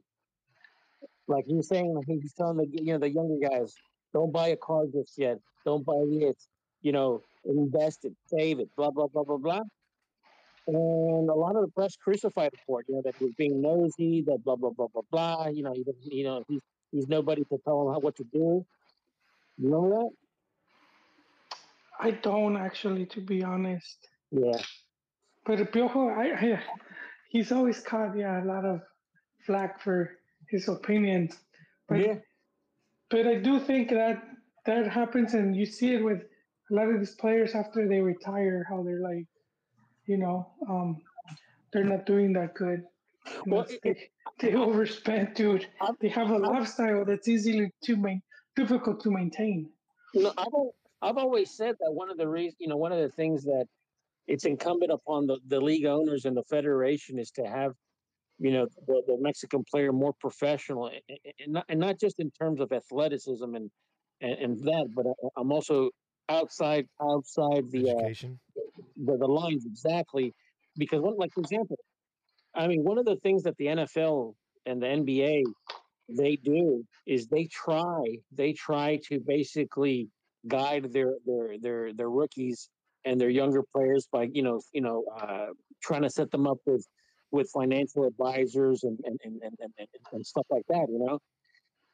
And Really? and you, and you hear you hear the rates of, of these you know athletes you know after after their their careers over they go most of them go bankrupt. So and that's that's with having at least somewhat access to financial freedom that that the league tries to offer the league and the clubs try to offer to their to their younger players you know? Because you know they, they, they want their players to be more professional now if if if, if the you know the stats are right in saying that you know the vast majority of them, over seventy percent of them, you know, at least in the U.S. sports are bankrupt. You know, go bankrupt. Just imagine what the ones in Mexico go through. The ones because you know you know they're not setting them up with financial planners and stuff like that. Yeah. And most of the, and, and most of these players, you know, don't have a college education. You know that financial planning thing? I think Pulido talked about that. Uh huh. That when he arrived, how they were hooking him up. Well, how they were just more organized. Like they had all his agenda on an iPad and just a lot more structure. Yeah. You don't need a financial advisor as long as you have Guli Peña's agent. Straight up, dude.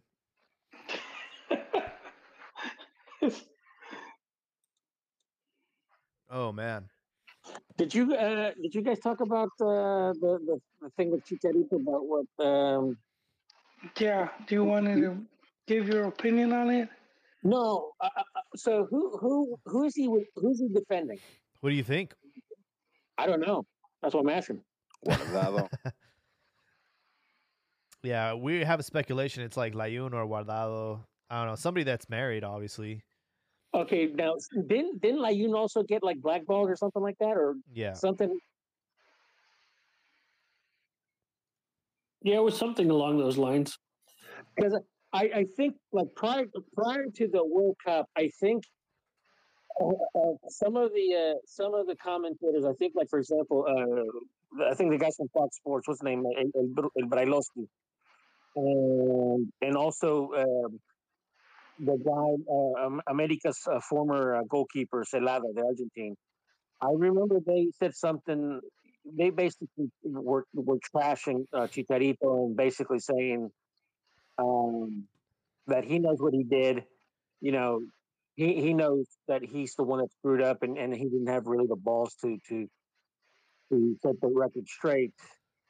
But they didn't really go, and and the guy's basically saying, and this is to me, and I remember I made a comment then. Was that I thought it was very in, in poor taste for they for them to basically side with Tata Martino but not give out the details of the situation because at that point it's dude you're working for you're, you're supposed to be now in in in, in, uh, uh, in the news you know you're not there to Yeah. to protect what's that so it's like if you have that information well that should be readily available because hey you work in in, in the news now Right. but uh, but like I said, I mean, I don't I don't know, man. It's just uh, that's what I was trying to figure out with Chicharito. Like, what? So, what do you guys think? It's it's either Layun or or, or Guardado. I think so. I think it was Guardado because they ESPN had an interview with him, and they asked him if they had beef, and he's like, "No, I have no problem with them." But the fact they were asking him and not other players makes you think that there's something there that they know. How Mhm. come they didn't ask Jimenez or like Herrera or other players if they had beef with Chicharito? They went straight to Guardado. Uh-huh. Yeah. Yeah. Man, those uh those factions within the national team, dude, they're uh it seems like they've done worse and worse in these you know these past couple of years.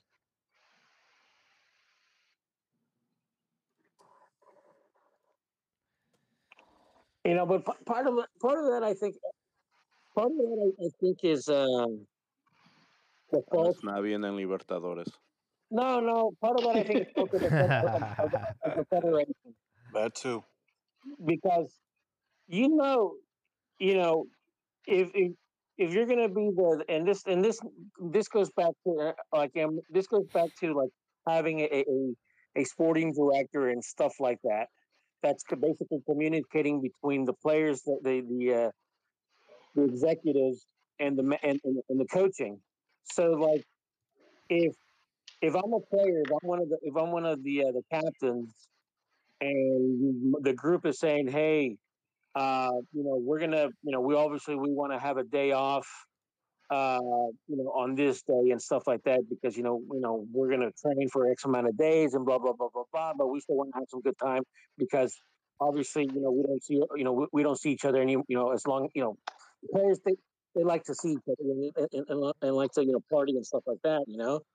So I think I think that's where the league I think that's where the federation and the national team. I think they need to be, you know, be more accepting of that. You know, and and I think they need to protect those players more from you know from them because you know throwing them under the bus and stuff like that because they want to you know have a good time and they want to be with loose women.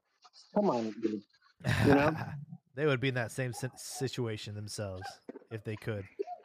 No, I feel that they have that they do allow them to do that, but the players, I, I think they got, you know, they they got like careless and and just almost like if they didn't. No, I I, I get that. They didn't now- understand. Well, cause, now- 'cause- 'cause look, they got Yeah, caught like uh, uh, through social media. They've been caught.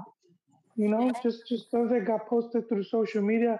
Like Was the there whole- uh, like allegations of like foul play or like rape or something like that, or was it just a No. bad luck? No, no. it was just, some girls that were in their Instagram posting like, "Hey, look, we're we're at the national team." Oh, Like, so it sounds to me like Mexico's problem is that they need to be better at just hiding the shit that every t- every club does. Yeah. Yeah, exactly. Just Yeah. take take everyone's phones.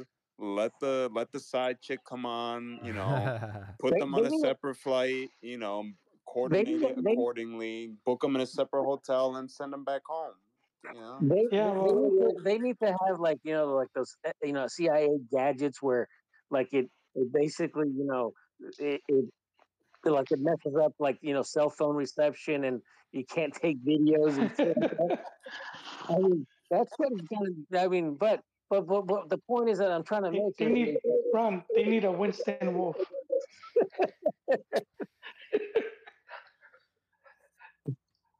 yeah. so yeah man. Shit's shit's gonna leak through TV Notas, dude. Send the wolf. Send, send Winston Wolf.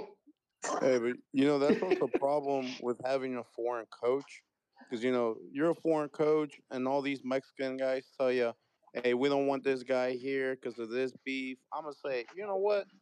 I'm here to collect a check, try to make it out the group stage. If you want to leave your top scoring guy out of the team for whatever reason, that's on you guys. I'm just trying to have a good locker room, have a stress-free job.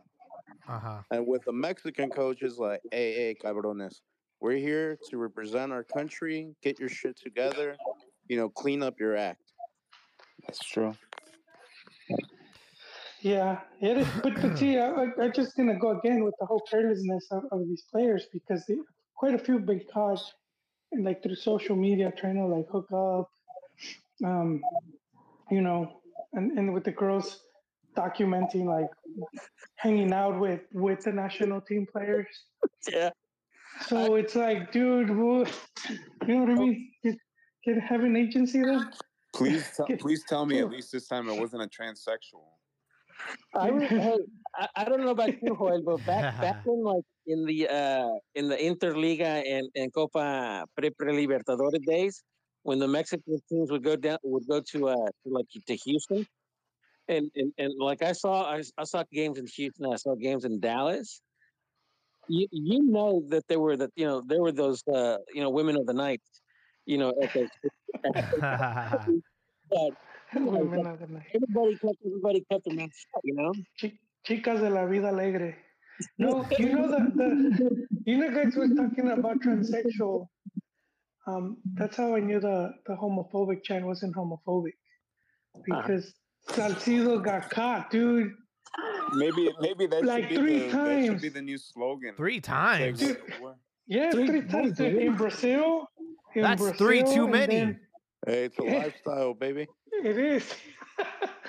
and dude, you would have think every time he touched the ball, the stadium would just, you know, no, no, nobody cared, dude. No, nobody cared. He likes chorizo. That was that. Nobody cared. They asked him for the But yeah. location. yeah, three times. Dude, he got caught in Brazil. He got caught, and then twice in Mex. He, dude, even Damn. his his D pic got leaked. Is what?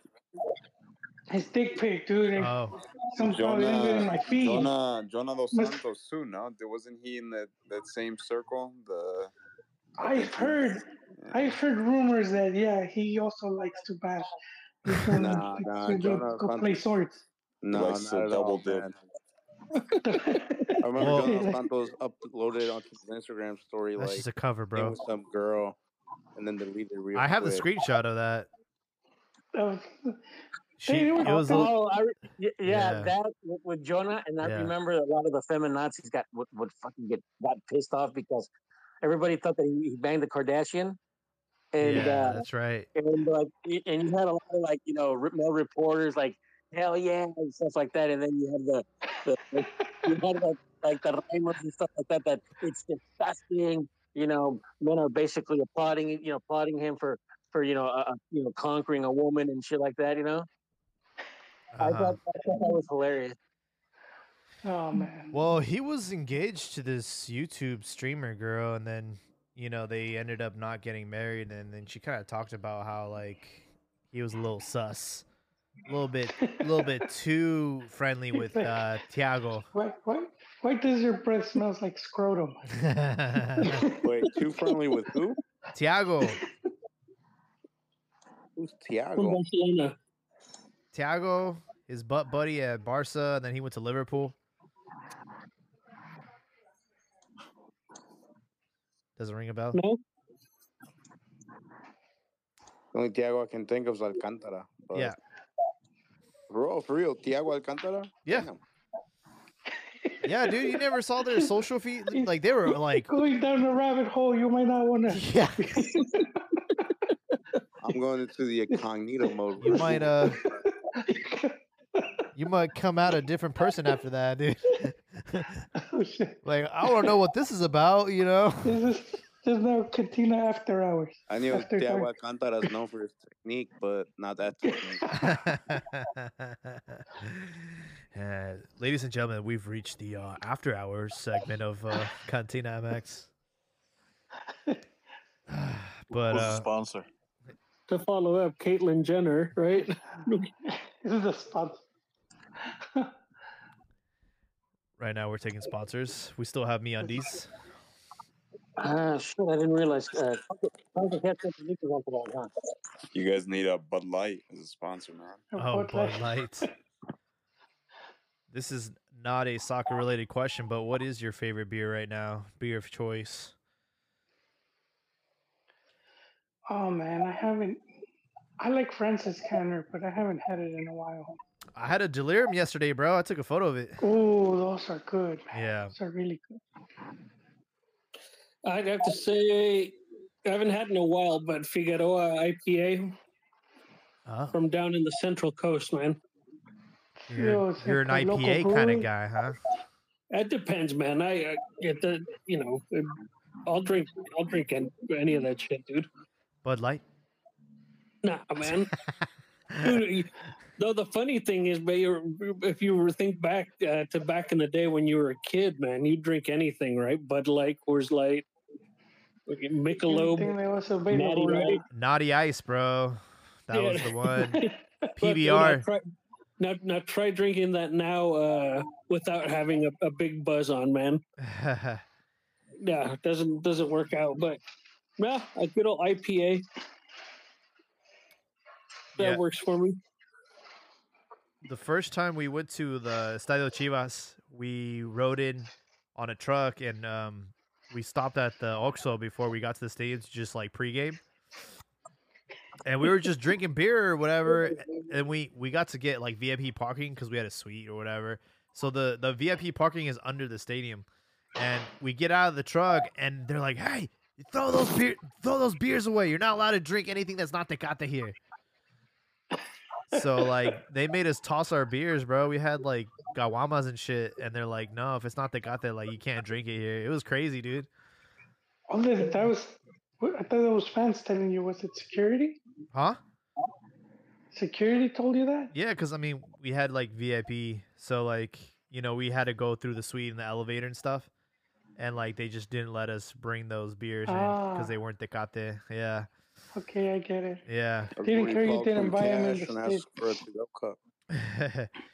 yeah. And then we actually ran into uh he wasn't playing, but he was there. Uh Angel Reyna. This was back when he was part of the team. He was just an asshole, dude. He didn't want to sh- shake anyone's hand or do autographs. He just kept walking and like pretending we- he wasn't like acknowledging the fans. So forever a douchebag. Angel Gave him a Reyna. caguama. Yeah. But th- th- th- that's all we got tonight, folks. Uh, we'll let you guys have your closing thoughts before we wrap up episode 380. Who wants to go first? Well, I'm, I'll I'll go first, man. It's it's it's it's it's down to what I said before. Chivas needs to just close out, so so they don't have to worry about any sort of downfalls, slip ups. Uh, Chima Yes, sir. close the show, and uh, and then uh, lastly, you know, uh, you guys that are that are uh, joining in and listening later on, downloading the podcast, tell a friend, tell a family member, tell your suegra, tell whomever, have them join uh, and listening to you know, Cantina MX podcast. Love that. Reminds you of that uh, scene out of uh, was it Friday Night Lights? It's like, go get yourself one of these, one of these rings. You know, that's that's how I feel with Chivas right now. They got to go have that that older guy talk to them about winning a a chip. Ricardo, what you got for us? A pleasure again to have to be on here with you guys. And yet again, America acuchillado by the ref. Oh yeah, Clear, clear penalty handball in the in the seventieth minute, but no one's gonna say anything because it's America, and you know the pro, the anti America propaganda is in full effect, especially now that they're in second position. But yeah, the fourteenth, I mean, slash seventeenth is coming home, and I'm just sitting back and enjoying the the Mein Kampf esque media manipulation that's going on right now regarding Chivas. I mean, the Cagabolitas FC. They, everyone seems. I mean, if you watch the games, we're coming culero. I mean, they play real nasty. They got ref help. real fortunate, but Hey, I'm just sitting. I I'm just sitting back, and I'm gonna enjoy the downfall. Why did Achundia go visit you guys? What's up with that? He kicked it in clear. What up? He, he probably wanted to go see the Azteca, man. Who knows? Oh, and, Heyday. uh, and and Ozziel Herrera, he's the next uh, national team winger. I've been on the es mi gallo. I've been on the hype train. You're on the Cubano hype, like Arozarena. I'm on the Cubano hype, for sure. Más cubanos a la selección mexicana, dale. Ron, besides uh, Libertadores, what what else you got for us? Um, stay away from uh, slow horses and fast women. Words to live by. Words to live by. Stay Yeah. away from. Uh, uh, Tom, what you got for us? I just want to spread positive vibes to your viewership and your listenership. Thank you. The t- The takeaway is um, uh, obviously you get, it's a very entertaining show. Like I said, it's novela, right? And novela every week, something something new to talk about. But the message here is that uh, that the Mexican player and the Mexican Federation needs to shed the inferiority complex. Uh, I'd like to see more Mexican coaches, more Mexican players. Uh, bring back more bad hombres, right? We got no bad hombres on the Mexican national team. We got a bunch of uh, like Petrofrios and uh, NPCs, like uh, the other caller was mentioning there. We got Chucky saying that uh, that uh, you know it's just soccer at the end of the day, this and that. I understand that's what you think, but uh, it's not really, you know, especially you're getting bounced out by AC Milan, your rival, you know, your fans live and die by that shit. It's probably not what they want to hear. Especially from the north, bro. Yeah, yeah, and it's interesting because Italy's also going through kind of a crisis right now too. They're they're they got a bunch of NPCs as well. And you look at the the legends like uh, Totti, Pirlo, Del Piero, Buffon. Like a lot of those guys were yeah, those guys were goons too. You know, um, so it happens. I guess uh, teams go through cycles, but uh, like I said, the takeaway I would like to see Mexican players and coaches get more of a, a shot instead of these uh, flavor of the month coaches and things like that. So we'll see. You know, it's crazy. Even with Juventus's uh, point deduction, which was 15, by the way, they're still in third place, man. That is, I know it's crazy. But I don't think that they'll be allowed to uh, qualify for European uh, competitions next season. Yeah. Yeah, that that money uh, washing of uh, cooking the books over there is uh, interesting. We'll see what happens. Yeah. Al Pastor, what you got for us, man? Uh, with that, adding to Tom's point, I would like to say, you know, Mexican soccer, you can early '90s, 2001s, you can compare it like to Julio Cesar Chavez, like the boxer, and then the current state, you can compare it to we have a bunch of Ryan Garcias now. Oh, Yeah, man. It just it just went downhill. We got a bunch of poachers, soft guys, you know, talking about mental health, how that matters first, and not, you know, not the real goon stuff. You know, putting your pride on the line more than anything. And then uh, adding to that Juventus point, Mexico has its own version. Uh, Querétaro, you know, they're in repechaje right now, but even if they stay there point wise, they won't be able to play it because they're the last in the percentage table. So, yeah, so that's kind of interesting explaining to Huh. people outside of the league how they qualify for playoffs, but they don't because of a percentage table, but there's no relegation. So, you know, welcome Wow. to Liga MX. And then lastly, you know, is it's time. It's time for Chivas. You know, Pano speaks seven languages, but he also speaks truth. And the truth is that we're going to be champs this season.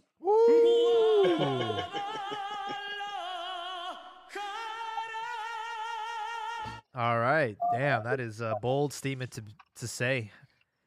Joel, what you got for us, man? How are you gonna follow up with that? That's a tough one to follow I up know. to. I, I got nothing, dude.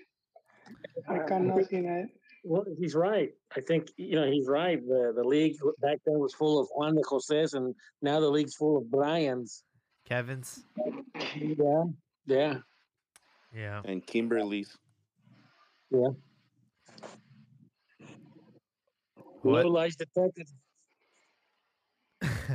No, you know, really quick, just going back to Vasco, I do feel that's been it's been one of the downfalls of just like of Mexican soccer with with a lot of the players, a lot of the younger players that, um, like Codazo said, they'll lose the drive because you know very early on they they get to have all, all this money where they you know could buy a house, probably put a small business.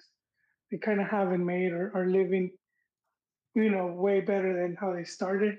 Not I'm not against that you know, so I'm not saying they don't pay them, but that's kind of what it, where it's been at, where I, where I've seen it happen a lot of these players where they're like, they kind of they don't, you know, they just lost their drive. They don't have to, they don't have to do more. I think Chuki's not Chuki. Um, um, what's his face? Um, Trophies is like a good example of that. Yeah, but I think that's everywhere. I saw some headline the other day. It was like Manchester United prospect is gets caught sniffing glue in the training ground parking lot. Oh yeah. And you know what stood out to me? Dele Not Alli. the fact that not what yeah, the Bentley. He's in the Bentley. I never even heard of this guy in my life. And he's like, you know, plays for the U twenty And And he everyone's making a deal about him sniffing glue.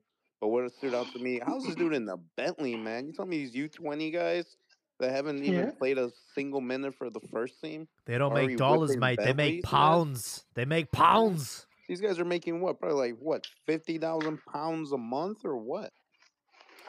Manchester United got that more. got that money, bro. But yeah. My closing thought, number one, thanks everybody for hopping on tonight. It's been very fun, lively. Love you guys. And of course our listeners who tune in every single week.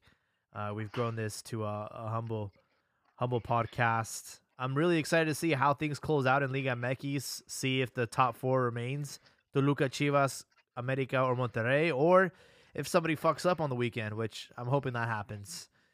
And as far as other things in the world of football, I don't know if anyone's watching Wrexham and don't want to spoil season two, but they fucking did it, man. They're back in the football league. An incredible journey for Ryan Reynolds and, and Rob. And I'm excited to see how they do in that league. And if maybe one day they end up in the Prem League, it's a very, very long journey, but really, really proud and, and, and uh, happy for those guys, man. Especially because, you know, these are Americans. They, they were skeptical. They didn't think that they had good intentions with the club and they've, they've turned it around and, and uh, they will be coming to San Diego this summer. So hopefully I'll be able to cover them. They're gonna have a really cool friendly against Manchester United. So just one of the the happy stories in in the world of football.